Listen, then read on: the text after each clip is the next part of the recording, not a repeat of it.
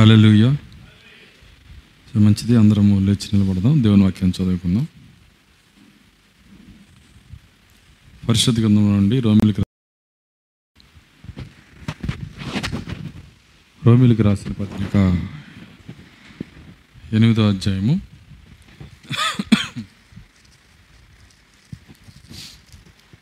ఒకటో వచ్చిన చదువుకుందాం.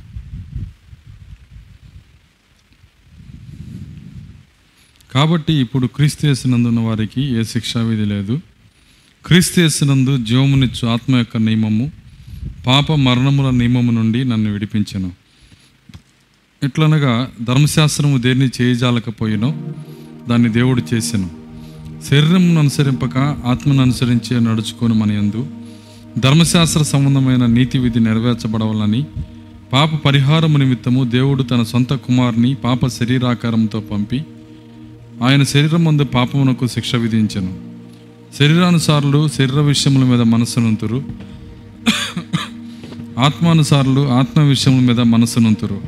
శరీరానుసారమైన మనస్సు మరణము ఆత్మానుసారమైన మనస్సు జీవమును సమాధానమై ఉన్నది దేవుడు తన వాక్యం దీవించును గాక ప్రార్థించుకుందాం. స్తోత్రములు స్తోత్రములు స్తోత్రములు ప్రభువ.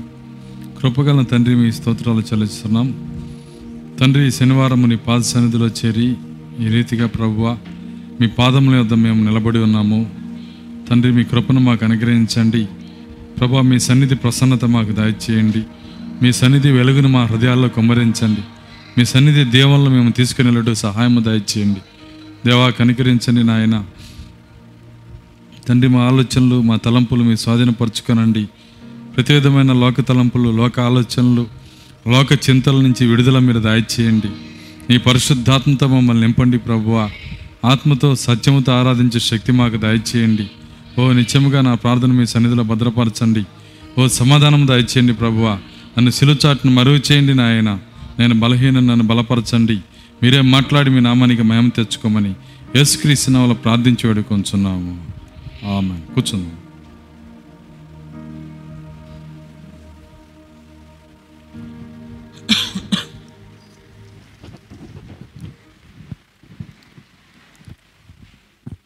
మంచిది. మరి కొద్ది నిమిషాలు మనకి ఆలోచన వాక్యం పైన ఉంచుదాం.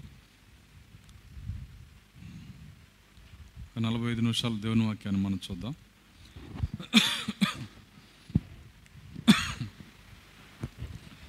గడిచిన వారము మరి ఈ ఎనిమిదో అధ్యాయంలో కొన్ని కార్యాలు మనం చూసాము. పరిశుద్ధాత్మ మరి ఆత్మ యొక్క నియమము జీవమునిచ్చు ఆత్మ యొక్క నియమము పాప మరణ నియమములు వీటి గురించి మనం కొన్ని కార్యాలు చూసాం కాబట్టి ఇప్పుడు క్రీస్తునందున్న వారికి ఏ శిక్షా విధి లేదు అంటున్నాడు ఆయన. క్రీస్తు యేసునందున్న వారికి ఏ శిక్షా విధి లేదు. ఎందుకు శిక్షా విధి లేదో దాని యొక్క వివరణ మరి రెండో వచనం నుంచి ఆయన మాట్లాడుకుంటా వస్తున్నాడు. క్రీస్తు యేసులో ఏ శిక్షా విధి లేదు. అసలు క్రీస్తు ఉండటం అంటే ఏంటి? ఎటువంటి శిక్ష ఉండదు. ఏ- ఏ శిక్ష ఉండదు? దేని గురించి ఆయన మాట్లాడుతున్నాడు? ఎందుకు శిక్ష ఉండదు? మరి ఈ కార్యములన్నీ మరి ఎనిమిదో అధ్యాయంలో చాలా చక్కగా మరి దేవుడు మనతో మాట్లాడుతూ ఉన్నాడు.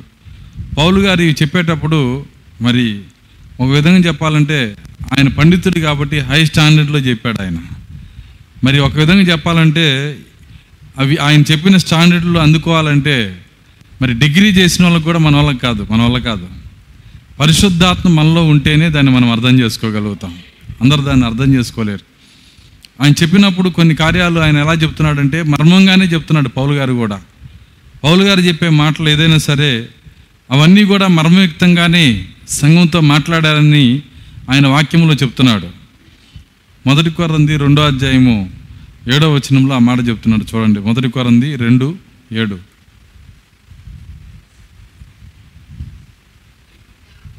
దేవుని జ్ఞానము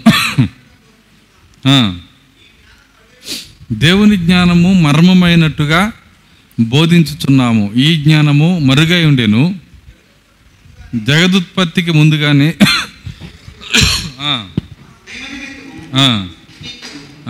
చాలు చాలు. దేవుని జ్ఞానం ఎలా బోధిస్తున్నాడంటే మర్మమైనట్టుగా బోధిస్తున్నాడంట.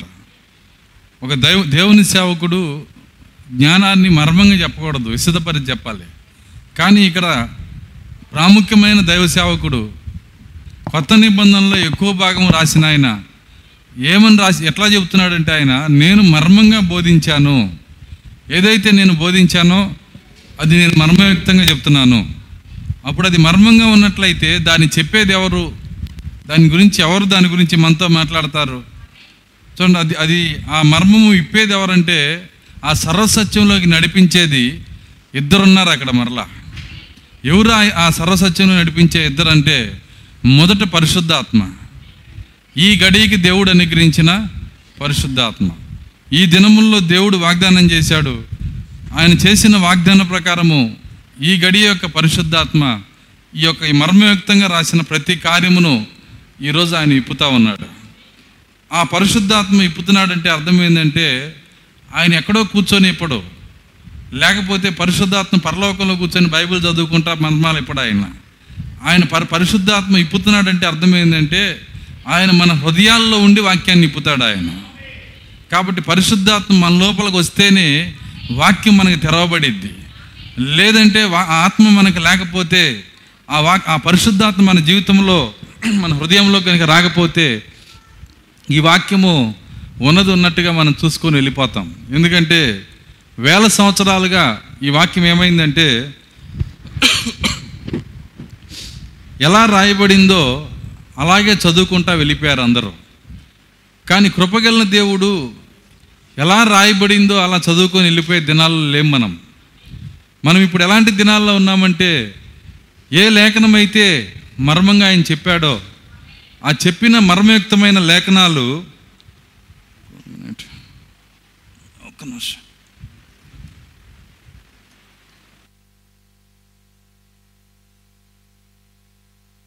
మీరు చూస్తున్నారు head stone bright ministries channel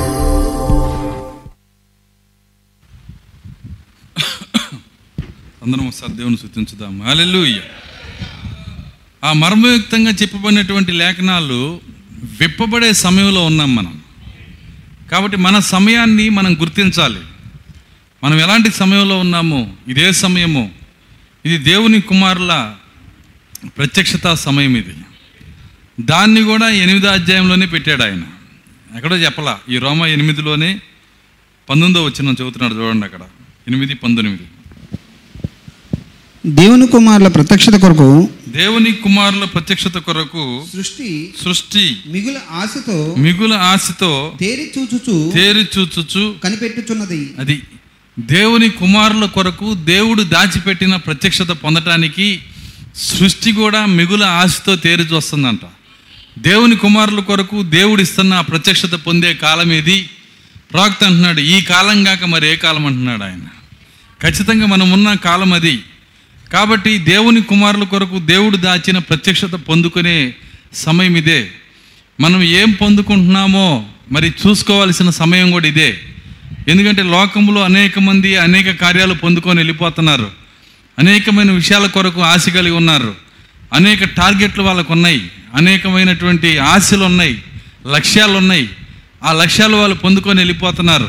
ఎన్ని లక్ష్యాలు పొందుకున్నా ఎన్ని లక్ష లక్ష్యాలు పెట్టుకున్నా ఎన్ని సాధించినా చివరికి ఆ దరికి వెళ్ళినప్పుడు ఏమీ లేని వారుగానే వెళ్ళిపోతారు. కానీ ఇక్కడ ఒక లక్ష్యం దేవుడు పెట్టాడు. ఎవరికి పెట్టాడంటే దేవుని కుమారుల కొరకు పెట్టాడు ఆయన. ఆ కుమారులకు ఉన్న లక్ష్యం ఏంటంటే దేవుడు దాచిపెట్టిన ప్రత్యక్షతని మనం పొందుకోవాలి. ఎక్కడ దాచిపెట్టాడు దాన్ని?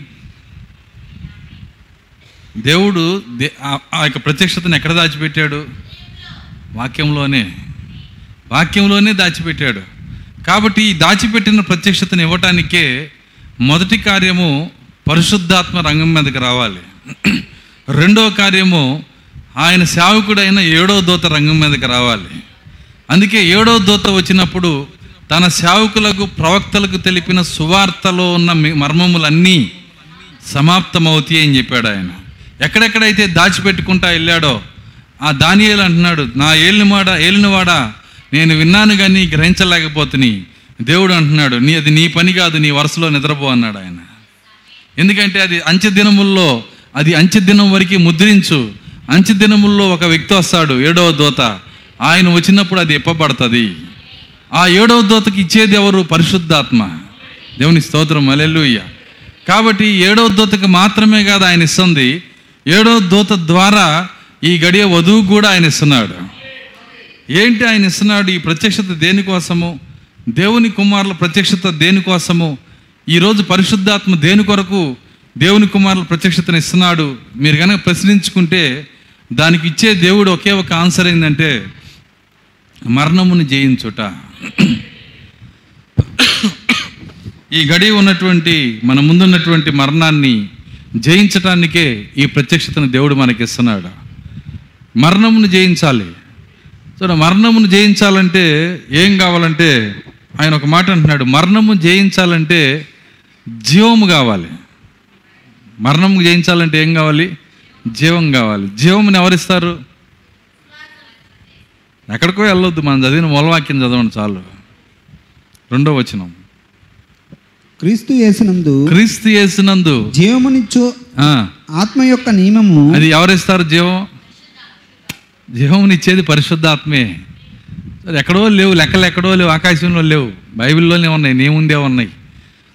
ఆ జీవము ఎప్పుడైతే నీ లోపలికి వస్తుందో మరణం వెళ్ళిపోయింది జీవం ఎలా వస్తుంది? పరిశుద్ధాత్మ తీసుకొని వస్తాడు. జీవమునిచ్చు ఆత్మ యొక్క నియమము. ఆ పరిశుద్ధాత్మని ఎద్దుకు జీవాన్ని తీసుకొని వచ్చినప్పుడు ఆ జీవము యొక్క లక్షణం ఏంటంటే జాగ్రత్తగా గమనించండి అది మరణమును నీలో నుంచి తీసివే తీసివేస్తుందని ప్రవక్త అంటున్నాడు. అయితే మరణమును తీసివేయటం అంటే ఏంటి? అది కూడా మనం అర్థం చేసుకోవాలి. ప్రవక్త వీటన్నిటిని చాలా చక్కగా వివరించాడు. ఆయన ఏమంటున్నాడంటే మరణమును తీసివేయటం అంటే పాపమును తీసివేయుట. ఏం చేయాలి? పాపమును తీసివేయాలి అవిశ్వాసాన్ని తీసివేయాలి. ద్రాక్ష గర్భము ధరించి పాపమును కంటుంది. పాపము గర్భము ధరించి మరణము కంటుంది. ఇవన్నీ దురాశ పాపము మరణము ఈ మూడు కార్యాలు నీ నుంచి తీసివేసే ఒకే ఒక కార్యం ఏంటంటే పరిశుద్ధాత్మ మాత్రమే. కాబట్టి పరిశుద్ధాత్మ నీ జీవితంలోకి వచ్చినప్పుడు ఆయన ఏం చేస్తాడంటే నీలో మొదట పాపమును తీసివేస్తాడు అవిశ్వాసమును తీసివేస్తాడు నీలో నుంచి తర్వాత చివరికి మరణం తీసివేస్తాడు. కడపట నశింప చేయబడు శత్రువు మరణము. చదివారా? బైబిల్ చదువుతున్నారా? చివరికి చివరికి ఎవరు మరణ ఎవరు నశింపజేయబడతారంట? మరణం. అది నీలో కూడా అంతే. దేవుని కుమారుల్లో కూడా అంతే.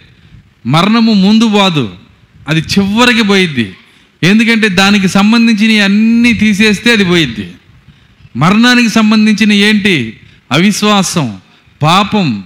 చూడండి ఈ అవిశ్వాసము పాపము నీలో నుంచి ఎప్పుడైతే సంపూర్ణంగా తీసివేయబడిద్దో అప్పుడు నీలో నుంచి మరణం వెళ్ళిపోయింది అది లోకంలో నుంచి అయినా అంతే అది నీలో నుంచి అయినా అంతే. మొదట మరణము అది నీలో నుంచి వెళ్ళదు. మరణమునికి అధికారం ఏంటంటే పాపమే. నీలో ఉన్న పాపము నీలో ఉన్న అవిశ్వాసం. కాబట్టి నీలో ఉన్న అవిశ్వాసము పాపము తీసివేయాలంటే నీలో నుంచి మరణము తీసివేయాలంటే నీ లోపలికి జీవము రావాలి. ఆ జీవం యొక్క సంగతి ఇక్కడ రాస్తున్నాడు. క్రీస్తు యేసునందు జీవమునిచ్చు ఆత్మ యొక్క నియమము. క్రీస్తు యేసులో ఉన్న ఆత్మ నీకు జీవం ఇస్తుందంట. క్రీస్తు యేసునందు జీవమునిచ్చు ఆత్మ యొక్క నియమము. ఈ ఆత్మ పరిశుద్ధాత్మ అందరిలో ఉన్నాడు. జాగ్రత్తగా గమనించండి. పరిశుద్ధాత్మ అబ్రహాంలో ఉన్నాడు. పరిశుద్ధాత్మ మోషేలో ఉన్నాడు. పరిశుద్ధాత్మ దావీదులో ఉన్నాడు. పరిశుద్ధాత్మ అందరిలో ఉన్నాడు. ప్రతి భక్తుల్లో ఉన్నాడు. పరిశుద్ధాత్మ మరియంలో కూడా ఉన్నాడు. పరిశుద్ధాత్మ సుమయంలో కూడా ఉన్నాడు. కానీ ఇక్కడ నీకు కావలసిన ఆత్మ క్రీస్తు యేసునందు. వింటున్నారా? క్రీస్తు యేసులో ఏ ఆత్మ అయితే నివసించిందో ఆ ఆత్మ నీ లోపలికి రావాలి. అందరిలో ఉంది పరిశుద్ధాత్మే. అయితే ఇక్కడ నీ దగ్గరకు వచ్చే ఆత్మ ఏంటంటే క్రీస్తు యేసులో ఉన్న పరిశుద్ధాత్మ. ఎందుకంటే ఈయన మాత్రమే కుమారుడు. నిజమైన కుమారుడు. మనకు కావలసిన ఆత్మ ఏంటంటే కుమారుని ఆత్మ కావాలి. నిజమైన కుమారుని ఆత్మ కుమారతపు ఆత్మ. నువ్వు నిజమైన కుమార్తెగా నిజమైన కుమారుడిగా నువ్వు ఉండాలంటే ఆ పరిశుద్ధాత్మ నీ లోపలికి రావాలి. క్రీస్తు యేసులో ఉన్న పరిశుద్ధాత్మ నీ లోపలికి వచ్చినప్పుడు క్రీస్తు యేసుని ఏ విధంగా నడిపించిందో నిన్ను నన్ను కూడా అదే విధంగా నడిపిస్తాడు ఆయన. అదే జీవ జీవము అదే జీవితము. చూడండి ఆయన మన లోపలికి వచ్చినప్పుడు ఒక నియమం పెట్టాడు ఆయన. ఏంటి ఆ నియమం అంటే జీవమునిచ్చు ఆత్మ యొక్క నియమము. జీవమునిచ్చు ఆత్మ యొక్క నియమం. కాబట్టి ఆ పరిశుద్ధాత్మ లోపలికి వస్తే జీవమునిస్తాడు ఆ జీవము మనము మరి కళ్ళు మూసుకొని ఏదో నాకు జరిగింది వెలుగు వచ్చింది అగ్ని వచ్చింది ఇవన్నీ చెప్పేది కాదు. పరిశుద్ధాత్మ ఈ లోపలికి వస్తే వెలుగు రావచ్చు తప్పు కాదు. అగ్ని రావచ్చు తప్పు కాదు. మరి నీవేదో అభిషేకం పొందొచ్చు తప్పు కాదు. అవన్నీ తప్పు కాదు. కానీ అసలుదేంటి? నీలో ఉన్న అవిశ్వాసమును చంపివేయాలి. నీలో ఉన్న పాపము నీ నుంచి తీసివేయాలి. నీ పాపం నీలోనే పెట్టుకొని నీ అవిశ్వాసం నీలో పెట్టుకొని పరిశుద్ధాత్మ నాలో ఉన్నాడని చెప్పి నువ్వు ఎన్ని క్రైస్తవ గుణలక్షణాలు జీవించినా దానివల్ల ఎటువంటి ప్రయోజనం లేదు. ఎన్ని క్రైస్తవ గుణలక్షణాలు? చివరికి రోముకే నువ్వు పోపైన ఉపయోగం లేదు. అర్థమవుతుందా? ఈ ప్రపంచంలో పెద్ద క్రైస్తవుడు ఎవరంటే పోపే. నిన్ను తీసుకెళ్ళి పోపుని చేసినా ఉపయోగం లేదు. ఎన్ని ఎన్ని కార్యాలు నువ్వు చేసినా ఉపయోగం లేదు. మొట్టమొదట ఆ పరిశుద్ధాత్మ యొక్క గుర్తు ఏంటంటే ఆయన నీలోకి రావటము మరణం నీలోంచి వెళ్ళిపోవటము. ఏ రూపంలో నుంచి వెళ్ళిపోయింది నీలో నుంచి. పాపం నుంచి పాపం యొక్క రూపంలో వెళ్ళిపోతుంది. అవిశ్వాసం యొక్క రూపంలో వెళ్ళిపోతుంది. చూడండి ఎన్ని మంచి కార్యాలైనా ఉండొచ్చు. కానీ నమ్మవలసింది నమ్మాలి. ఎరగవలసింది ఎరగాలి. దేవుడు ఏది మనతో మాట్లాడుతున్నాడో దాన్ని ఎరిగే శక్తి పరిశుద్ధాత్మ వల్ల మాత్రమే మనం పొందుకోగలుగుతాము. అందుకే అంటున్నాడు క్రీస్తునందు జీవమునిచ్చు ఆత్మ యొక్క నియమము పాప మరణముల నియమము నుండి నన్ను విడిపించెను. క్రీస్తునందు జీవమునిచ్చు ఆత్మ యొక్క నియమము పాప మరణముల నియమము నుండి నన్ను విడిపించను. పాపము నుంచి విడిపించింది మరణము నుంచి విడుదల చేసిందంట. దానికి సాక్షి ఎవరంటే పౌలు గారు అంటున్నారు నేనే అంటున్నాడు ఆయన. అంటే అర్థం ఏంటంటే నీకు జరిగినందుకు పౌలు గారు సాక్షిగా ఉండలేడు. ఆయనకు జరిగింది ఆయన చెప్తున్నాడు. అంటే వ్యక్తిగతంగా నీ సాక్ష్యము నువ్వే ఇవ్వాలి నా సాక్ష్యాన్ని నేనే ఇవ్వాలి. సో నా సాక్ష్యము నిజమని వ్యక్తిగతంగా నేను ఎరిగి ఉండాలి. అది వ్యక్తిగత విషయము. పాప మరణముల నియమం నుండి నన్ను విడుదల చేసింది.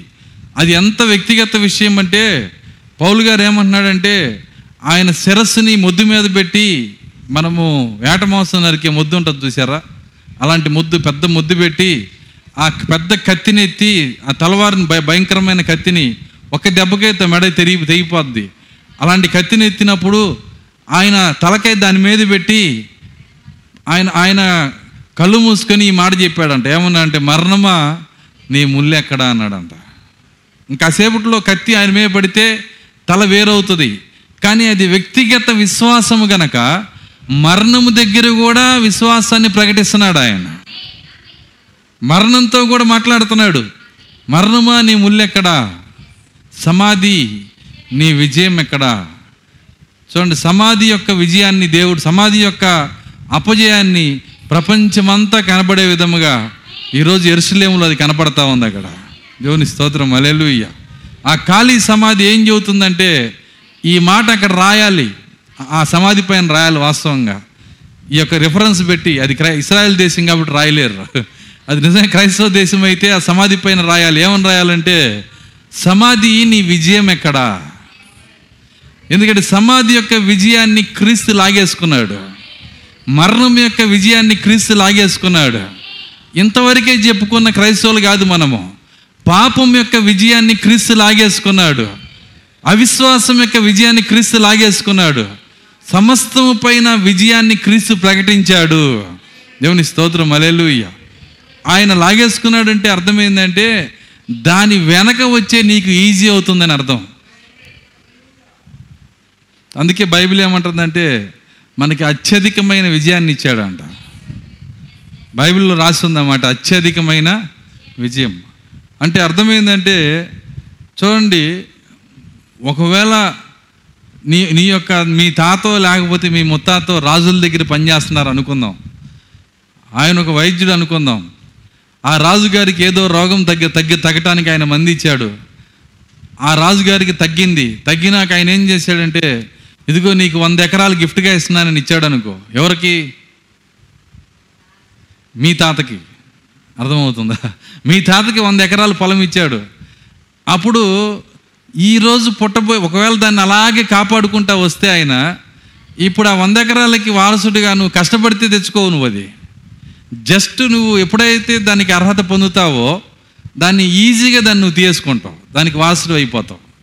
దానికి నువ్వు శ్రమ పడేది లేదు బొచ్చులు మోసేది లేదు లేకపోతే దాని కొరకు రాళ్ళు పగలగొట్టేది లేదు కూలి చేసేది లేదు చెమట చెమట గార్చేది లేదు. కేవలము వారసుడు అవుతున్నంత మాత్రం చేత ఆ సంపాదించిన ఆస్తికి నువ్వు వారసుడు అవుతున్నావు. సరే దాన్ని అక్కడ దాకా వచ్చినాక మీ నాన్నగారు ప్యాకెట్లో బాగొట్టుకున్నాడు అనుకో. వింటున్నారా? ఇది మూడు తరాలు దాన్ని కాపాడుకుంటా వచ్చి నాలుగైదు తరాలు. మరి ఒక తరం ముందు మీ నాన్నగారు పొరపాటున పేకాడతో పోగొట్టుకున్నాడు అనుకో. నువ్వేం చేయకుండానే అది ఏమైపోయిందంటే నీ దగ్గర నుంచి ఆ వంద ఎకరాలు వెళ్ళిపోతుంది సో అందుకే దేవుడు మనల్ని ఎలా వారసుడిగా చేశాడంటే ఆయన జయించుట ద్వారా ఆయన పొందుట ద్వారా మనల్ని వారసులు చేస్తున్నాడు ఆయన. ఆయన జయించటం ద్వారా ఆయన పొందటం ద్వారా మనల్ని వారసులను చేస్తున్నాడు. దీన్ని ఏమంటారంటే అత్యధిక విజయము. దేవుని స్తోత్రం అలెలుయ్య యుద్ధం అంతా ఆయనే చేశాడు. మనం చేసేదేం లేదు. మనము స్థానంలో నిలబడితే అంతే చాలు. మిగిలిందంతా ఆయనే ఇచ్చేస్తాడు. కాబట్టి ఆయనైతే ప్రాణం పెట్టి రక్తము గార్చి మరి ఈ యొక్క పాపమును జయించి మరణమును జయించి అక్కడ ఉన్నటువంటి మరి అక్కడ ఉన్నటువంటి మరి సిలువ యాగములో సమస్తమును జయించి దాన్ని తీసుకొని వచ్చి ఏం చేశాడంటే ఈరోజు మనకి మరి కేవలం కృప ద్వారా మనకి ఇస్తున్నాడు ఆయన. మనం కష్టపడింది ఏమీ లేదు. నువ్వు ఎందుకు మరణాన్ని చేస్తున్నావు కృప ద్వారా. నువ్వెందుకు పాపాన్ని చేస్తున్నావు కృప ద్వారా. మనం చేస్తుంది ఏమీ లేదు. కాబట్టి ఆ కృపని మనం కాళ్ళతో తొక్కకూడదు. ఆ కృపని మనం జాగ్రత్తగా గ్రహించుకొని కృపకి ప్రత్యా కృప కృప కొరకు మనం చేసేది ఏంటంటే కేవలం కృతజ్ఞత చెల్లించడం మాత్రమే. నువ్వు కృతజ్ఞత చెల్లించేవాడిగా ఉంటే కృప నీదే. దేవుని స్తోత్రం అలెలుయ్య సో ఎందుకంటే దేవుడు అడిగేది అదే. ఏదైనా ఒకటి పొందుకున్నప్పుడు ఆ వ్యక్తి యొక్క మనసులో ఏం కోరుకుంటాడంటే కృతజ్ఞత ఉందా లేదా అని చూస్తాడు ఆయన. పది మందికి స్వస్థత పది మందికి ఇచ్చాడు. కానీ ఏమడిగాడు ఆయన? దేవాలయంకి వెళ్ళి చూపించుకోమన్నాడు. ఎంతమంది వచ్చారు వెనక్కి? ఒక్కడే వచ్చాడు. అంటే కృతజ్ఞత కలిగినోడు ఒకడే ఉన్నాడు. మిగిలిన తమ్ముండుగురు ఏరు అంటున్నాడు ఆయన. లేరు.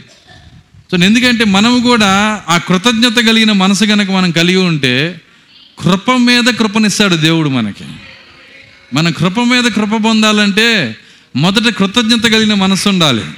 ఈ కృతజ్ఞత కలిగిన మనసు ఉన్నప్పుడు ఏమో ఎలా ఉంటుందంటే ప్రతి దాంట్లో మేలు చూస్తాం మనం. కృతజ్ఞత కలిగిన మనసు మాత్రమే ప్రతి దానిలో మేలు చూస్తుంది. లేదంటే మేల్లో కూడా కీడు చూస్తాం.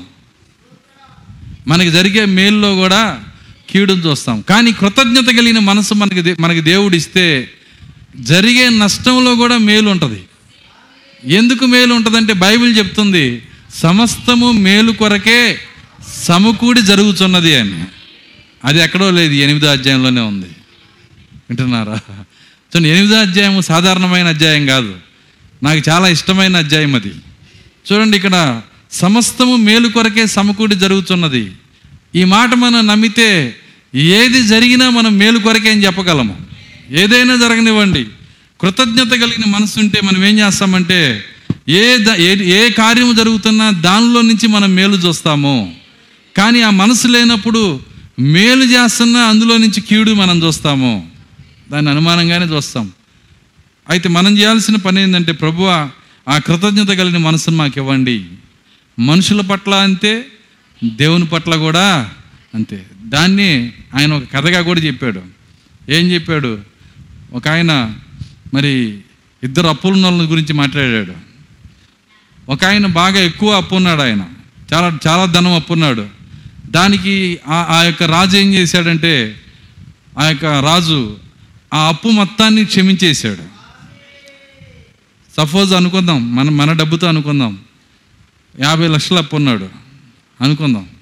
యాభై లక్షలు నేను కట్టలేనయ్యా అని కాలమే పడ్డాడు. రాజుగారి కాలం మీద ఏం చేశాడు? క్షమించాడు. ఇంటికి వెళ్తున్నాడు క్షమించినాక. ఇంటికి వెళ్తున్నప్పుడు ఏమైందంటే వాడి దగ్గర ఐదు వందలు అప్పు తీసుకున్నాడు కనపడ్డాడు. వింటున్నారా? ఇప్పుడు ఐదు వందలు అప్పు తీసుకున్నాడు వాడిని అడిగాడు నా ఐదు వందలు ఎప్పుడు ఇస్తావని? ఎట్ట అడిగాడంటే మర్యాదగా చొక్కా పట్టుకొని అడిగాడు. చొక్కా పట్టుకొని ఊపి అడుగుతున్నాడు నా ఐదు వందలు ఎప్పుడు ఇస్తావని?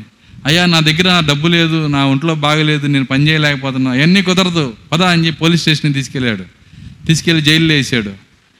ఆయన భార్య రాజుగారి దగ్గర పనిచేస్తుంది ఆమె ఏం చెప్పిందంటే అయ్యా పలానా వ్యక్తి నాకు మా భర్తను తీసుకెళ్ళి జైల్లో వేసాడు. అప్పుడు ఆయన ఆలోచన చేస్తున్నాడు. యాభై లక్షలు నేను క్షమించాను కదా కృతజ్ఞత కలిగిన మనసు ఏది వీడికి? ఐదు వందల కోసం ఏం చేస్తున్నాడు? వాడిని తీసుకెళ్ళి జైల్లో వేసాడు. కాబట్టి వాడిని పిలిచిరండి అని చెప్పి తీసుకొని వచ్చాడు. తీసుకొచ్చి ఆ యాభై లక్షల్లో చివరి రూపాయి కూడా కట్టాల్సిందే నువ్వు అన్నాడంట. యాభై లక్షల్లో చివరి రూపాయి కూడా కడపటి కాసు చెల్లించే వరకు లోపల పెట్టి కొరడాలతో కొట్టమన్నాడు ఆయన. కడపటి కాసు అంటే అర్థమైందంటే ఈ కృతజ్ఞత కనుక మనసు గనక మనం లేకపోతే మన పాపముల విషయంలో కూడా దొరికిపోతాం మనం. మన పాపాలకు కూడా చివరి రూపాయి కూడా మనము చెల్లించాలి. కానీ కృతజ్ఞత కలిగిన మనసు ఉంటే కృప మీద ఆధారపడతాము. కృపను బట్టి కృతజ్ఞతలు చెల్లిస్తాం మనం. దేవుని స్తోత్రం అలెలుయ్య కాబట్టి ఆ మనసు కోసం మనం ప్రార్థన చేయాలి. దేవుని దగ్గర మనం అడగాలి ప్రభు అటువంటి మనసు నాకు దయచేయండి. దేవుడు అన్నీ నేర్పించాడు బైబిల్లోనే చెప్పాడు. కానీ మన లోపలికి వెళ్ళవు. సమస్య ఏంటంటే ఆయన నేర్పించింది మనం తీసుకోము. కానీ నువ్వు తీసుకోగలిగితే మన జీవితం దీవించబడిద్ది. అది తీసుకోవాలంటే ఒకే ఒక మార్గం ఉంది. పరిశుద్ధాత్మ మన లోపలికి రావాలి. ఎందుకంటే జ్ఞానం కాదు ఇది. తెలివితేటలు కాదు. సో నా ఒకసారి ఏదో ఏదో టెక్స్ట్ బుక్ అది. Ninth class English text book అనుకుంటా. దాంట్లో గుడ్ సమ్మర్టీన్ అని ఒక స్టోరీ ఇచ్చారు ఇంగ్లీష్లో. సో చక్కగా అందరు రాసుకున్నారు ఎగ్జామ్ పెట్టారు రాశారు. ఎగ్జామ్ పెట్టినప్పుడు రాసిన వాళ్ళు మార్క్స్ కూడా వచ్చినాయి కానీ ఒకడు కూడా ఆ- యొక్క మంచి సమర్యుడిగా ఉండడు ఉండడు. అర్థమైంది నేను చెప్పింది? ఒక్కడు కూడా ఎగ్జామ్ పెట్టారు రాశారు కొన్ని లక్షలు కోట్ల మంది చదివి ఉంటారు ఆ పాఠాన్ని. ఈ యొక్క ఈ యొక్క స్కూల్ స్కూల్ విద్యలోనే దాన్ని పెట్టారు. నైన్త్ క్లాస్లో అనుకుంటా మరి నేను చదివేటప్పుడు ఉంది అది. గుడ్ సమర్టీన్ అని ఒక పాఠం ఉంది. మరి అట్లాంటి పాఠము ఎంతమంది చదివారు? ఎంతమంది దాన్ని నేర్చుకున్నారు? ఎన్ని మార్కులు పొందారు? ఎంతమంది పాస్ అయ్యారు? ఒక్కడికన్నా లక్షణం వచ్చిందా? రాదు. అది రావాలంటే నేర్చుకుంటే రాదు ఎగ్జామ్ పెడితే రాదు ప్రశ్నలు రాస్తే రాదు బోధించబడితే రాదు. పరిశుద్ధాత్మ లోపలికి వస్తేనే. అప్పుడే నువ్వు దాన్ని పొందుకోగలుగుతావు. అప్పుడే గుణలక్షణాలు నువ్వు పొందుకోగలుగుతావు. అప్పుడే క్రీస్తు యొక్క గుణలక్షణాలు నీలో ఆయన పెట్టగలుగుతాడు. కాబట్టి మనం దేవుని దగ్గర మనము ఆ జీవమునిచ్చే ఆత్మ యొక్క నియమము.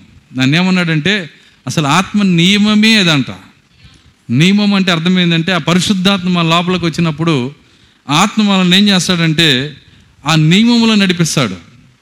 దీన్ని ఎలా చెప్పాలంటే పరిశుద్ధ పరిశుద్ధాత్మ ఆయన మన లోపలికి వచ్చినప్పుడు కొన్ని నియమములతో ఉంటాడు ఆయన. ఆయన పరిశుద్ధుడు అనేది నియమము. మీకు అర్థమవటానికి కొన్ని కార్యాలు చెప్తున్నాను నేను. ఆ పరిశుద్ధుడైన ఆత్మ నీ లోపలికి వచ్చినప్పుడు నువ్వు అపవిత్ర కార్యాలు చేస్తుంటే ఆయన ఉండలేడు. ఎందుకంటే ఆయన నియమం ఏంటి? పరిశుద్ధత. సో ఆయన పరిశుద్ధుడు. ఆయన పరిశుద్ధుడు గనక ఆ దేవదూతలు కూడా ఏమని శృతిస్తున్నారంటే వేరొక పదం వాళ్ళు స్థుతించరు. సైన్యములకు అధిపతి అయిన హోవా పరిశుద్ధుడు పరిశుద్ధుడు పరిశుద్ధుడు. దేవదూతలకు తెలిసింది ఒకటే ఆయన పరిశుద్ధుడు మేము అదే పరిశుద్ధతను ప్రేమిస్తున్నాము అన్న. దేవుని స్తోత్రం అలెలుయ్య ఈరోజు మనం కూడా అంతే ఆ నియమము ఆత్మ యొక్క నియమం ఏంటో మనం కూడా ఎరగాలి. ఇక్కడ ఒక నియమం గురించి మాట్లాడుతున్నాడు జీవమునిచ్చు నియమము. పరిశుద్ధాత్మ మన లోపలికి వస్తే ఆ జీవము ఆ యొక్క నియమం ఏం చేస్తుందంటే మనకి జీవాన్ని ఇస్తుందంట. అదే ప్రవక్త అంటున్నాడు నిజముగా నీ లోపల పరిశుద్ధాత్మ ఉంటే ఆయన ఏమంటున్నాడంటే అమెరికా అమెరికాలో ఉన్న సంఘాలను చూస్తున్నాడు. భాషలు మాట్లాడే స్త్రీలు మరి ప్రవచనాలు చెప్పేవాళ్ళు అనేక సంఘ సంఘాల్లో ఉన్న విశ్వాసులు వాళ్ళ డ్రెస్సులు వాళ్ళ వాళ్ళ యొక్క క్రాపులు అంటే జుట్టు కత్తిరించుకోవటం ఆ యొక్క లిప్టిక్లు వేసుకోవటం మేకప్లు వేసుకోవటము మరి అక్కడ ఉన్న లోక లోక పోకలన్నింటిలో జీవిస్తా సినిమాలు సీరియల్స్ అన్నీ జీవిస్తా మళ్ళీ భాషలు మాట్లాడతా నేను గొప్ప ఆత్మను కలిగి ఉన్నానని ప్రజలు చూపించుకోవటానికి వాళ్ళు చేసే ప్రయత్నాన్ని ప్రవక్త చూశాడు. ఆయన అంటున్నాడు అది కాదు పరిశుద్ధాత్మ. నిజముగా పరిశుద్ధాత్మ నీ లోపలికి వస్తే మొదట నిన్ను పరిశుద్ధుడిగా చేస్తాడు ఆయన. ఒక మాటలో చెప్పాలంటే పరిశుద్ధాత్మ మన లోపలికి వచ్చినప్పుడు ఆయన మనలో జీవించినప్పుడు ఆయన మనలోకి వచ్చినప్పుడు మొదట చేసే పని ఏంటంటే పరిశుద్ధత. మొదట చేసే పని ఏందండి? పరిశుద్ధత. పరిశుద్ధత లేకపోతే నీవు ఎన్ని వరాలున్నా ఎన్ని గొప్ప కార్యాలు చేసినా ఎంత పేరు ప్రతిష్టలు తెచ్చుకున్నా మనకి పరిశుద్ధాత్మ నిజముగా మనం పొందలేదు అని ప్రాక్త చెప్తా ఉన్నాడు. ఎన్నైనా ఎన్నైనా చెప్పండి. పరిశుద్ధత లేకపోతే నిజమైన పరిశుద్ధాత్మ మన జీవితంలోనికి రాలా. ఆ నిజమైన పరిశుద్ధాత్మ లోపలికి వస్తే మొదట మొట్టమొదట చేసే పని ఏంటంటే పరిశుద్ధత. సరే ఇది మీకు అర్థం అవడానికి ఒక కార్యాన్ని చెప్తాను నేను. మరి మీకు గనక ఒకవేళ government double bed double bedroom ఇల్లు ఇచ్చింది అనుకోండి అనుకుందాం. అందరికీ తల ఒక కుటుంబానికి ఒకటి ఇస్తున్నానని చెప్పి ప్రకటించింది. వాళ్ళు కట్టేశారు కట్టేసి ఏం చేశారంటే మరి దాని తాళాలు చెప్పి తెచ్చి మీకు ఇచ్చేశారు. ఇచ్చినాక మీరు మీ వస్తువులు తీసుకొని డైరెక్ట్గా వెళ్ళిపోరు లోపలికి. దాని తాళం తీసి ఏం చేస్తారంటే ఏది ఎక్కడుంది? నిజంగా ఇది బాగుందా లేదా? చూడండి అక్కడ ఉన్న దుమ్ము బూజు చాలా కాలమైంది కదా కట్టి ఆ కాంట్రాక్టర్లు. ఆ దుమ్ము బూజు అంతా శుభ్రంగా బూజు కొట్టి దాన్ని దుమ్ము అంతా ఊడ్చి మళ్ళీ కడిగి ఓడ ఓడవటం ఒకటే కాదు స్పెషల్ చేస్తారు అక్కడ. ఏం చేస్తారు? కడుగుతారు. కనీసం అద్దెకింట్లో అద్దెంట్లోకి వెళ్ళేటప్పుడు కూడా ఊడ్చుకొని వెళ్ళే వాళ్ళు ఎంతమంది? వెళ్తారు ఎవరైనా? ఏం చేస్తారు? ఏ మీ ఇల్లు కాదుగా అద్దెల్లుగా ఊరుకుంటారా? మరి మీరు సొంతగా ఉండే ఇల్లు అయితే ఏం చేస్తారు? చక్కగా కడిగి దాని శుభ్రంగా బండలన్నీ కడిగి మరి ఆ బూజంతా కొట్టి బూ ఆ యొక్క ఆ యొక్క దుమ్మంతా కొట్టి నీట్గా చేసుకున్నాకే నీ ఆ నీకు సంబంధించిన ఏ వస్తువు అయినా లోపలికి వస్తుంది. నీకే అంత బుద్ధి ఉంటే దేవునికి ఎంత ఉండాలి? దేవుని కార్యాలు నీ లోపల పెట్టాలంటే దేవుని ప్రత్యక్షతలు నీకు ఇవ్వాలంటే దేవుని వరములు నీకు ఇవ్వాలంటే మొదటగా ఏం చేయాలి నిన్న ఆయన? ఏం చేయాలండి? కడగాల లేదా? శుద్ధీకరించబడిన జీవితం నీ లోపలికి రావాలి. పాపము నీలో నుంచి వెళ్ళిపోవాలి. లోకము నీలో నుంచి వెళ్ళిపోవాలి. అప్పుడే దేవుని యొక్క ఏ కార్యమైనా నీలో ఆయన పెట్టగలడు. అప్పుడే నువ్వు క్రైస్తవుడిగా మారతావు. నిజమైన క్రైస్తవుడిగా నువ్వు నీవు ముద్ర వేయబడతావు. మొదటగా నువ్వు చేయాల్సిన పని ఏంటంటే నిన్ను నిన్ను నీవు శుద్ధీకరించుకోవాలి. నిన్ను నీవు కడుక్కోవాలి. అది చేసే కార్యము ఎవరంటే పరిశుద్ధాత్మ మాత్రమే. ఆయన నీ లోపలికి వస్తేనే నీ లోపల నీలో ఉన్న ప్రతి పాపమును ఆయన తీసివేస్తాడు. ప్రతి మురికిని ఆయన బయటికి నెట్టేస్తాడు. ప్రతి పాపమును ఆయన కడిగి వేస్తాడు. నిజమది? ఈ పీరియడ్ కొంతకాలం ఉంటుంది. మనం ఎంత పరిశుద్ధులమైనా ఎంత నిజంగా పరిశుద్ధాత్మను పొందినా ఇదంతా పోవటానికి కొంత టైం పడుతుంది. కొన్ని కొన్ని బల అన్నీ ఒప్పుకుంటాం కానీ కొన్ని బలహీనతలు ఉంటాయి. ఆ బలహీనతలు పోవటానికి కొంతకాలం పట్టిద్ది. అంటే ఎట్లా చెప్పాలంటే ఒక ఆయన మరి బాగా బాగా సిగరెట్లు తాగే అలవాటు ఉంది ఆయనకి. అతను క్రైస్తవుడు అయ్యాడు అయినప్పుడు క్రైస్తవుడు అయిన తర్వాత ఏమైందంటే మరి అతను దేవుని దగ్గర ఒప్పుకున్నాడు ప్రభువా నేను సిగరెట్లు మానేస్తున్నానని. ఒప్పుకున్న తర్వాత తర్వాత ఏమైందంటే కొన్ని రోజులకి నిజంగానే మరి ఆ సిగరెట్లు మానేశాడు. కానీ అది ఎట్లా ఉందంటే శోధనగా ఉంది అతనికి. ఎవరైనా సిగరెట్ తాగేటప్పుడు మనసు లాగుతూ ఉంటుంది. బస్ ఎక్కినప్పుడు ఎవరైనా సిగరెట్ వాసన వచ్చినప్పుడు మనసు లాగుతూ ఉంటుంది. కానీ నువ్వు క్రైస్తవుడివి నువ్వు బాప్తీసం తీసుకున్నావు నువ్వు దేవుడు నమ్ముకున్నావు. సో ఆత్మ ఏం చేస్తుందంటే అతనిలో ఉండి మాట్లాడుతున్నప్పుడు దానికి లోబడతా లోబడతా ఉన్నాడు. దాని తర్వాత మరి ఒక రెండు మూడు సంవత్సరాలు గడిచింది. చాలా పోరాడుతున్నాడు. పది సంవత్సరాలు గడిచింది. పదిహేను సంవత్సరాలు గడిచింది. వింటున్నారా? తర్వాత ఆ వ్యక్తిని నేను అడిగాను ఇప్పుడు నీకు శోధనగా ఉందా? అని. ఇప్పుడు శోధనగా లేదు కానీ అదే బస్సులో ఎవరైనా సిగరెట్ తాగుతుంటే కోపం వస్తుంది అంటున్నాడు. ఒక రెండు మూడు సంవత్సరాలు మాత్రం శోధనగా ఉంది. కానీ పది పదిహేను సంవత్సరాల తర్వాత ఇక అది అది శోధన కానే కాదు అతనికి. దాన్ని ఎప్పుడో దాటి వచ్చేసాడు. అది అది చాలా చిన్న విషయం. దానికంటే చాలా ఎదిగి వచ్చేసాడు. సో అదే విధముగా నీ జీవితంలో కూడా కొన్ని కొన్ని పొరపాట్లు కొన్ని బలహీనతలు ఉంటాయి. అయితే నిజంగా నువ్వు పరిశుద్ధాత్మతో నడిచేటప్పుడు కొన్ని రోజులకి అది ఏమవుతాయి అంటే అవి నీకు శోధనగా ఉండనే ఉండలేవు. కొన్ని రోజులు నిన్ను శోధిస్తాయి. అయితే పదిహేను సంవత్సరాలైనా ఇరవై సంవత్సరాలైనా ఇంకా నాకు శోధనగా ఉందండి అని నువ్వు చెబుతున్నావంటే ఖచ్చితంగా నువ్వు పరిశుద్ధాత్మను పొందలేదు. నువ్వు సంఘ క్రమశిక్షణ నేర్చుకున్నావు అంతే. సంఘ క్రమశిక్షణ కనుక నువ్వు నేర్చుకుంటే సంఘం ఎలా ఉందో అయ్యో సిగరెట్ తాగితే సంఘ పెద్దలు చూస్తే ఎలా ఉంటుందో ఇంటి పక్కన వాళ్ళు చూస్తే ఏమనుకుంటారో పాస్టర్ గారు మా ఇంటికి రారేమో పాస్టర్ గారు మా సంఘానికి రానిదేమో ఎవరైతే ఏమనుకుంటారో అనే భయానికి లోబడి నువ్వు గనక మానేస్తే ఇరవై ఐదు సంవత్సరాలైనా ఆ శోధన నీలోనే ఉంటుంది. అర్థమవుతుందా? అయితే ఆ శోధన నువ్వు జయించాలంటే నిజమైన పరిశుద్ధాత్మ నీ లోపలికి వస్తే ఎవరు ఏమనుకున్నా పర్వాలేదు. దాంతో నాకు సంబంధం లేదు. మనుషులను చూసేది కాదు ఇది. ఇది దేవునికి నీకు మధ్య ఉన్న సంబంధం ఇది. ఆ పరిశుద్ధాత్మ నీ లోపలికి వచ్చినప్పుడు కొద్ది కాలం శోధనగా ఉన్నా దాని తర్వాత నిన్ను ఆయన బలపరుస్తాడు ఆయన. ప్రతి శోధన జయింపజేస్తాడు. కాబట్టి మనం ఆలోచన చేయాలి నేను దేవుని దగ్గరికి వచ్చి ఎంతకాలం అయింది నేను క్రీ క్రైస్తవున్న ఎంతకాలం అయింది ఎన్ని సంవత్సరాల నుంచి నేను క్రీస్తు దగ్గరికి వస్తా ఉన్నాను? ఇంకా నేను పాపంతో పోరాడుతున్నానా? ఇంకా పాపం నా లోపల ఉందా ఇంకా బలహీనత నా లోపల ఉందా నేను నేను ఏదో నేర్చుకున్న కార్యాలతో కొనసాగుతున్నాను. నీకు నీవే జడ్జి చేసుకోవాలా? సంవత్సరాలు గడిచినా ఇంకా బలహీనతలను మోసుకొని పోతున్నట్లయితే నీవు క్రమశిక్షణ నువ్వు తీసుకున్నావు కానీ పరిశుద్ధాత్మని తీసుకోలేదు. క్రమశిక్షణ వేరు పరిశుద్ధాత్మ వేరు. ఎవరో చెప్పిన భయము ఎవరికో భయపడి క్రమశిక్షణకు లోబడి నువ్వు జీవిస్తే కొన్ని రోజులకి నీ భక్తి అంతా ఎగిరిపోయిద్ది అది నీలో పనిచేయదు కానీ పరిశుద్ధాత్మ నీ లోపలికి వస్తే పరిశుద్ధాత్మ నీలో జీవిస్తే పౌలు గారు మరణం దగ్గర సాక్ష్యం ఇచ్చినట్లుగా మరణమా నీ ముల్లెక్కడా? సమాధి నీ విజయం ఎక్కడా అని సో ఆయన ఆయన హృదయం నుంచి మాట్లాడుతున్నాడు ఆ కార్యములను.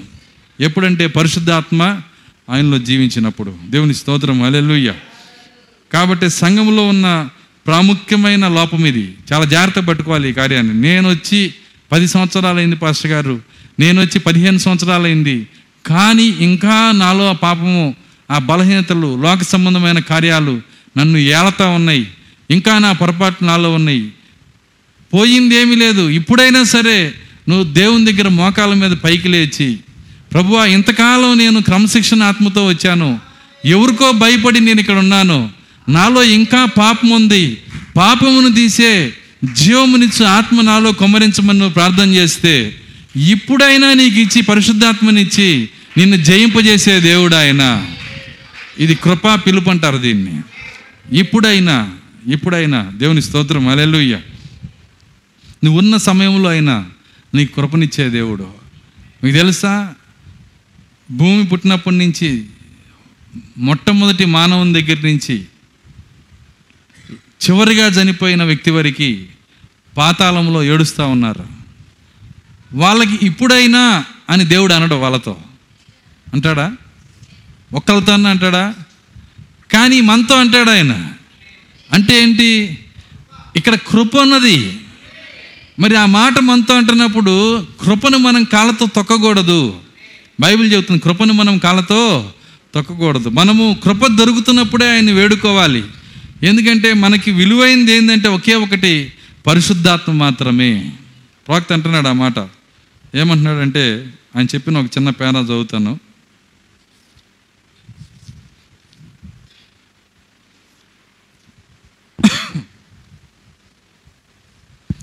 అయితే ఆ ఆత్మ ఎవరు?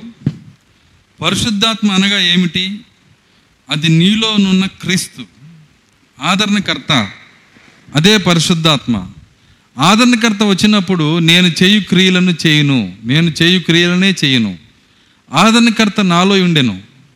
ఆదరణకర్త వచ్చినప్పుడు నేను చేయు క్రియలనే చేయును. చాలా జాగ్రత్తగా పట్టుకోవాలి ఈ మాటల్ని. పరిశుద్ధాత్మ వచ్చినప్పుడు ఏం చేస్తాడంట? యేసు ఏ క్రియలను చేశాడో ఆ క్రియల్ని ఆదరణకర్త చేస్తాడు. ఇప్పుడు ప్రశ్న వేస్తున్నాను నేను ఎక్కడ చేస్తాడు? మీరు జాగ్రత్తగా ఇంటే మీరు ఆన్సర్ ఇస్తారు? ఎక్కడుండి చేస్తాడు? ఆత్మ క్రియలు ఆత్మగా చేస్తే ఎవరికి కనపడవు. కనపడతాయా? ఆదరణకర్త అనే పరిశుద్ధాత్మ ఆయన వచ్చినప్పుడు ఏమన్నాడంటే ఆదరణకర్త వచ్చినప్పుడు నేను చేయు క్రియలనే చేయను అన్నాడు ఆయన. యేసు భూమి మీద జీవించినప్పుడు ఏ క్రియలను చేశాడో ఆదరణకర్త అదే చేస్తాడంట.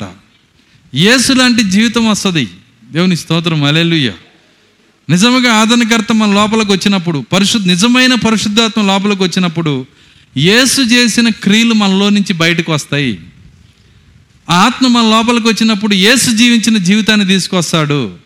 ఎక్కడుండి చేస్తాడంటే అది వ్యక్తిలో ఉండి చేస్తాడు దాన్ని. గాల్లో చేసేది కాదు. అదిగో ఇక్కడ నిలబడి ఇదిగో నేను యేసు జీవించిన జీవితాన్ని జీవించానని ఆత్మజీవితం వినపడదు కనపడదు. మరి ఎలాగ ఎలా దాన్ని మనం పట్టుకుంటామో? ఒక వ్యక్తిలోకి వచ్చినప్పుడు పరిశుద్ధాత్మ కలిగిన ఒక వ్యక్తిలోకి వచ్చినప్పుడు పరిశుద్ధాత్మ వ్యక్తిలో జీవించినప్పుడు ఆ జీవితం ఎలాగ బయటకు వస్తుందో ఆయన మాట్లాడుతున్నాడు. దేవుని స్తోత్రం అలెల్లుయ్య నిజమది. సో నువ్వు ఒక అత్త కోడలు ఇద్దరు పట్టాడుకుంటున్నారు అనుకుందాం. అత్తలో పరిశుద్ధాత్మ ఉంది కోడలో పరిశుద్ధాత్మ ఉంది. వింటున్నారా? ఇద్దరిలో పరిశుద్ధాత్మ ఉంది. మరి ఇద్దరు పోట్లాడుకుంటా ఉన్నారు.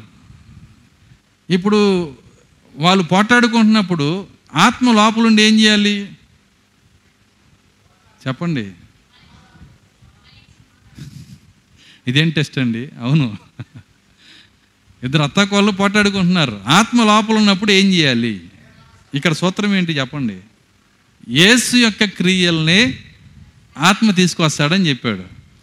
అప్పుడు ఆత్మ నిజముగా వారిలో ఉందంటే? ఆయన ఏం చెప్పాడు? నీ- ఆ యొక్క మనసు ఎలా ఉండాలని చెప్పాడు? ఆయన ఏమన్నాడు? ఒక చెంప కొడితే రెండు చెంపలు వాయించమన్నాడు. కదా? ఏసు క్రియ కదా అది. దాన్ని నేర్పించేది ఎవరు మనకి? పరిశుద్ధాత్మ. కానీ అత్తాకోళ్ళు ఏం చెబుతారు? మేము పరిశుద్ధాత్మని కలిగి ఉన్నామని చెబుతారు. చెబుతారు. కానీ అప్పుడు ఆత్మ ఉందని చెబుతామా మనం? సో కాబట్టి అలా మోసపోయే వాళ్ళు ఈ లోకంలో అనేక మంది ఉన్నారు. ప్రోక్త అంటున్నాడు ఈ మాటలో.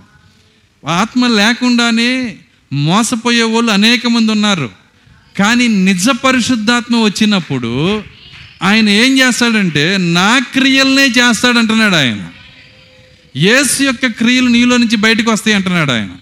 దేవుని స్తోత్రం మరేలుయ్య యేసు యొక్క క్రియలు అసలు యేసు క్రియలు తెలియాలంటే నాలుగు సువార్తలు చదవాలి. ఆయన ఎలా నడిచాడు ఎలా ఆలోచించాడు ఏం బోధించాడు ఆయన మనస్సు ఏంటి? అందుకే పౌలు గారు అన్నాడు క్రీస్తు కలిగిన ఈ మనస్సు మీరును కలిగి ఉండి ఎలా కలిగి ఉంటాము? ఎలా వస్తుందా ఆ మనస్సు? అదే పరిశుద్ధాత్మ వచ్చినప్పుడు. అందుకే అంటున్నాడు అది నీలోనున్న క్రీస్తు అది నీలో ఉన్న క్రీస్తు అంటున్నాడు. పరిశుద్ధాత్మ ఎవరో కాదు నీలో ఉన్న క్రీస్తు నీలో ఉన్న పరిశుద్ధాత్మ నీలో ఉన్న ఏసది ఆ ఆత్మ ఏసులో ఉన్నప్పుడు ఏ క్రియలు చేయించాడో ఆ ఆత్మ నీలో నాలో ఉన్నప్పుడు అదే క్రియలు చేపిస్తాడు. ఆ ఆత్మ మన లోపలికి వచ్చినప్పుడు అందుకే ప్రాక్త ఒక ఎగ్జాంపుల్ చెప్పాడు. ఏమన్నాడంటే ఆత్మ యొక్క లక్షణం ఏంటని వివరించాడు ఆయన. ముగిస్తున్నాను ఐదు నిమిషాలు ముగిస్తాను ఆత్మ యొక్క లక్షణము ఏంటి? ఆ లక్షణం అంటే షేక్స్పియర్ యొక్క ఆత్మ నీ లోపలికి వస్తే నీవు కవితలు రాస్తావు అన్నాడు ఆయన. షేక్స్పియర్ ఎవరండి? చాలామంది తెలియదు. ఆయన ఒక కవి. ప్రపంచ ప్రసిద్ధ కవి. ఆ ఆత్మ లోపలికి వస్తే నీ పని ఏంటి? అవసరమైతే చుట్టాలు పెళ్ళికి పిలిచినా వెళ్ళవు. ఎక్కడ పెన్ను కనపడినా ఎక్కడ పేపర్ కనపడినా రాసేస్తూ ఉంటావు ఏదో. ఎందుకు? ఆత్మ వచ్చేసింది. మరి ఏమైందిరా వీడికి గాల్లో చూసుకుంటాడు ఏందో రాసుకుంటాడు. కవి కవితలు రాస్తున్నాడు. క- కవి క- కవితలు రాయటము రాసి ఆ ఆత్మ సంతోషపరుచుకుంటాడు లోపల. ఆత్మ వచ్చినప్పుడు ఆత్మ క్రియలు చేస్తేనే సంతృప్తి ఉంటుంది అక్కడ. ఒక మాట ఏం చదువుతున్నాను అర్థం చేసుకోండి. నీలో ఒక ఆత్మ ఉన్నప్పుడు ఆ ఆత్మ క్రియలు చేస్తేనే సంతృప్తి ఉంటుంది. నీలో ఒక దురాత్మ వచ్చినప్పుడు దురాత్మ క్రియలు చేస్తేనే నీకు సంతృప్తి ఉంటుంది. అర్థం కాల. నీలో పరిశుద్ధాత్మ వచ్చినప్పుడు పరిశుద్ధాత్మ క్రియలు చేస్తేనే నీకు సంతోషం ఉంటుంది. నీలో ఒక దురాత్మ వచ్చినప్పుడు సినిమా ఆత్మ వచ్చిందనుకో శివరాత్రి కొరకు ఎదురు చూస్తారు. ఎందుకని? ఒక టికెట్ మీద రెండు సినిమా ఇప్పుడు కాదు నేను అంతకుముందు ఇప్పుడు టికెట్ కూడా అవసరంలా. సెల్ ఫోన్లో ఊరక ఉచితంగా ఇస్తున్నారు. ఎన్ని ఛానల్స్ అంటే పాతాళానికి అనేక డోర్స్ ఉన్నాయి ఈరోజు. చూడండి ఇక్కడ ఆ- ఆ లోకపాత్మ లోపల ఉన్నప్పుడు సినిమాలు చూస్తూ సంతృప్తి పరచబడతా ఉంటుంది దెయ్యం. ఏ ఆత్మ ఉందో ఆ క్రియలు చేస్తూ సంతృప్తి పరచబడతారు వింటున్నారా? పరిశుద్ధాత్మ ఉన్నప్పుడు క్రీస్తు క్రియలు చేస్తూ సంతృప్తి పరచబడతారు పరిశుద్ధాత్మ లోపల ఉంటే సంతృప్తి ఎప్పుడు వస్తుంది నా తండ్రి చిత్తమును చేయుటే నాకు ఆహారం అయిందంటున్నాడు ఆయన. తండ్రి యొక్క చిత్తం ఏంటో దాన్ని చేసి ఆయన సంతృప్తి చెందుతాడు. ఒక ఆత్మ మనలో ఉన్నప్పుడు దాని క్రియలు చేస్తేనే సంతృప్తి వస్తుంది. నిజమది. నా ఆత్మ యొక్క క్రియలు చేయాల్సిందే. ఒక వ్యక్తి మరి పరలోకం వెళ్ళి ఆ పరలోకంలో తిరుగుతా అతను ఏం చేశాడంటే లుంగీలో నుంచి మడత పెట్టుకున్న బీడీ తీసాడంట వింటున్నారా? బీడీ తీసి అగ్గిపెట్టి తెచ్చుకోవడం మర్చిపోయాడు. పక్కనున్న దోతను అడిగాడంట. దీనికి అగ్గిపెట్టి దీనికి దీనికి దీని దీనికి మరి కొద్దిగా నిప్పిస్తావా అని. నువ్వు నువ్వు నువ్వు నువ్వు తప్పైన స్థలానికి వచ్చావు. నిప్పు కావాలంటే కింద ఉందన్నాడంట అర్థమైందా? ఎక్కడుంది నిప్పు? పాతాళంలో. సో బీడీ కావాల్సిన వాడికి నిప్పుకి అది అది లింక్ అది అంతే అది. ఆ ఆత్మ ఏం కోరుకుంటుందో దాన్ని చేస్తేనే వాడికి సంతృప్తి. ప్రవక్త అన్నాడు గొనుగుడు ఆత్మ అన్నాడు ఒక చోట. అది గొనుగుడు ఆత్మ అంతే అది గొనిగి గొనిగి గొనిగి సంతృప్తి చెందిద్ది. అర్థమవుతుందా? విద్వేష ఆత్మ ద్వేష ఆత్మ రకరకాల ఆత్మలు ఉన్నాయి లోకంలో. కానీ జీవమునిచ్చు క్రీస్తు ఆత్మ ఒక్కటే. అది నీలోకి వచ్చినప్పుడు క్రీస్తు జీవితాన్ని నీలో జీవింపజేస్తుంది. మనము ఏ ఆత్మకి సేవ చేయకూడదు. ఏ ఆత్మకి మనం సేవకులం కాదు. ఇక్కడ రకరకాల ఆత్మలకు సేవ చేసి పరలోక చచ్చినాక పరలోకం గేటు దగ్గరికి వెళ్ళి తలుపు కొడితే దేవుడు నేను లోపలికి రానివాడు ఆయన అంటాడు నీ జీవితాంతం ఎవరికి సేవ చేసావని అడుగుతాడు ఆయన. ఎంతమందికి అర్థమవుతుంది నేను చెప్తుంది? నువ్వు నీ ఇష్టానుసారంగా భూ సంబంధమైన దెయ్యాలకి భూ సంబంధమైన ఆత్మలకి సేవ చేసి పరలోకంకి వెళ్ళి చచ్చిపోయినాక డోర్ తలుపు కొడితే ప్రతి ఒక్కడు ఆ తలుపు దగ్గర నిలబడాల్సిందే. ప్రభు నా లోపలికి రానివ్వవా అని అడుగుతారు. ఎందుకంటే ఉన్నది ఒకటే ఇల్లు అక్కడ. ఎవరైనా చస్తే అక్కడికి పోవాల్సిందే. ఉన్నది ఒకటే ఇల్లు. అక్కడికి వెళ్ళి తలుపు కొడతారు. కొట్టినప్పుడు అక్కడ అక్కడ అడిగే ప్రశ్న ఒకటే.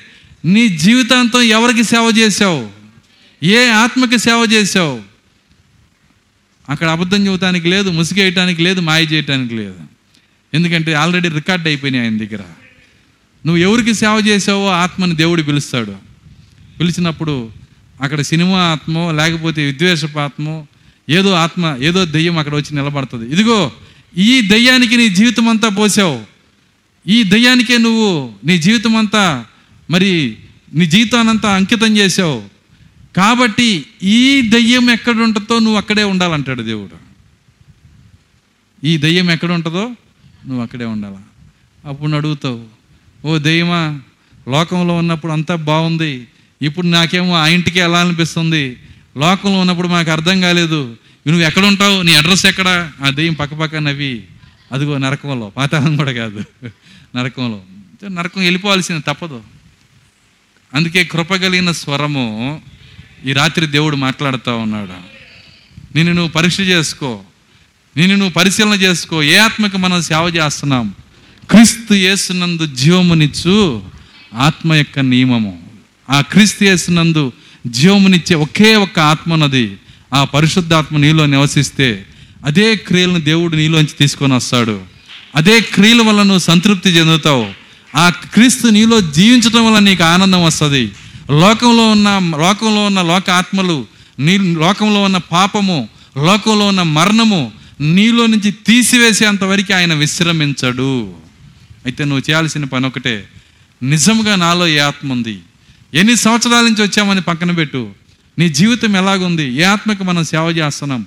ఒకవేళ పరిశుద్ధాత్మ మనలో లేకపోతే ఇది ఇది దేవుడిచ్చే కడ చివరి పిలుపు. ప్రభువా నాలో ఉన్న జీవితము నాలో ఉన్న ఆత్మ మరి క్రీస్తు క్రీస్తుకు కాకుండా దేవుని చిత్తానికి కాకుండా అనేక విషయాల్లో కొట్టుకుపోయేటట్టు చేస్తుంది ప్రభువ. ఇది నిజంగా పరిశుద్ధాత్మ కాదని నాకు అర్థమవుతుంది. ఈ రాత్రి పరిశుద్ధాత్మ నాకు దయచేయమని నువ్వు అడిగితే ఇప్పుడైనా ఆయన ఆత్మనివ్వగలిగిన దేవుడు నీ పశ్చాత్తాపాన్ని బట్టి నువ్వు ఎరిగిన కార్యాన్ని బట్టి నువ్వు నిజంగా దేవుని బ్రతిములాడుకునే కార్యాన్ని బట్టి ఈ రాత్రి అయినా నీకు పరిశుద్ధాత్మనిచ్చే దేవుడు ఆయన. ప్రార్థించుకుందాం కళ్ళు మూసుకున్నాం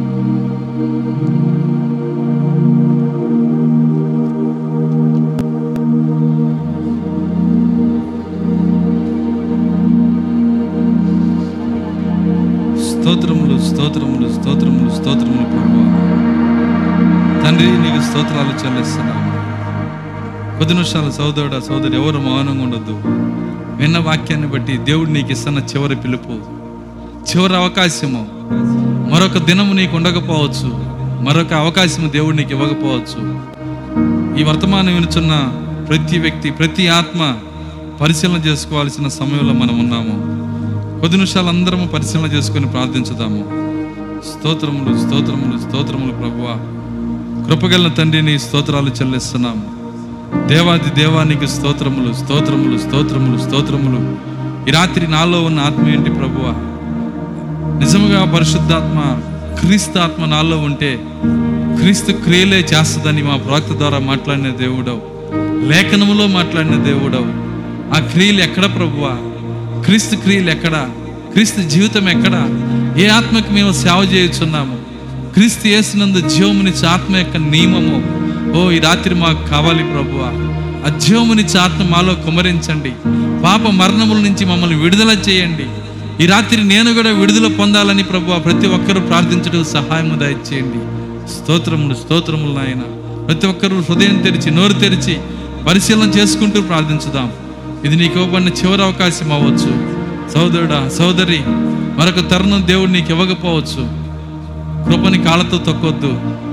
ఇప్పుడైనా నువ్వు పశ్చాత్తాపం పొంది దేవుణ్ణి అడిగితే ఇప్పుడైనా నీకు తనాత్మనిచ్చే దేవుడు శ్రేష్టమైన ఆత్మను అత్యున్నతమైన ఆత్మను క్రీస్తు ఆత్మను మన హృదయంలో కుమ్మరించడానికి ఆయన ఇష్టపడతా ఉన్నాడు. సోదరుడ సోదరి ఇది అమూల్యమైన సమయము. పోగొట్టుకోవద్దు. కొద్ది నిమిషాలు ప్రార్థించుదాం అందరము. ఒక అరగంట సమయం అందరము వ్యక్తిగతంగా ప్రార్థించుదాము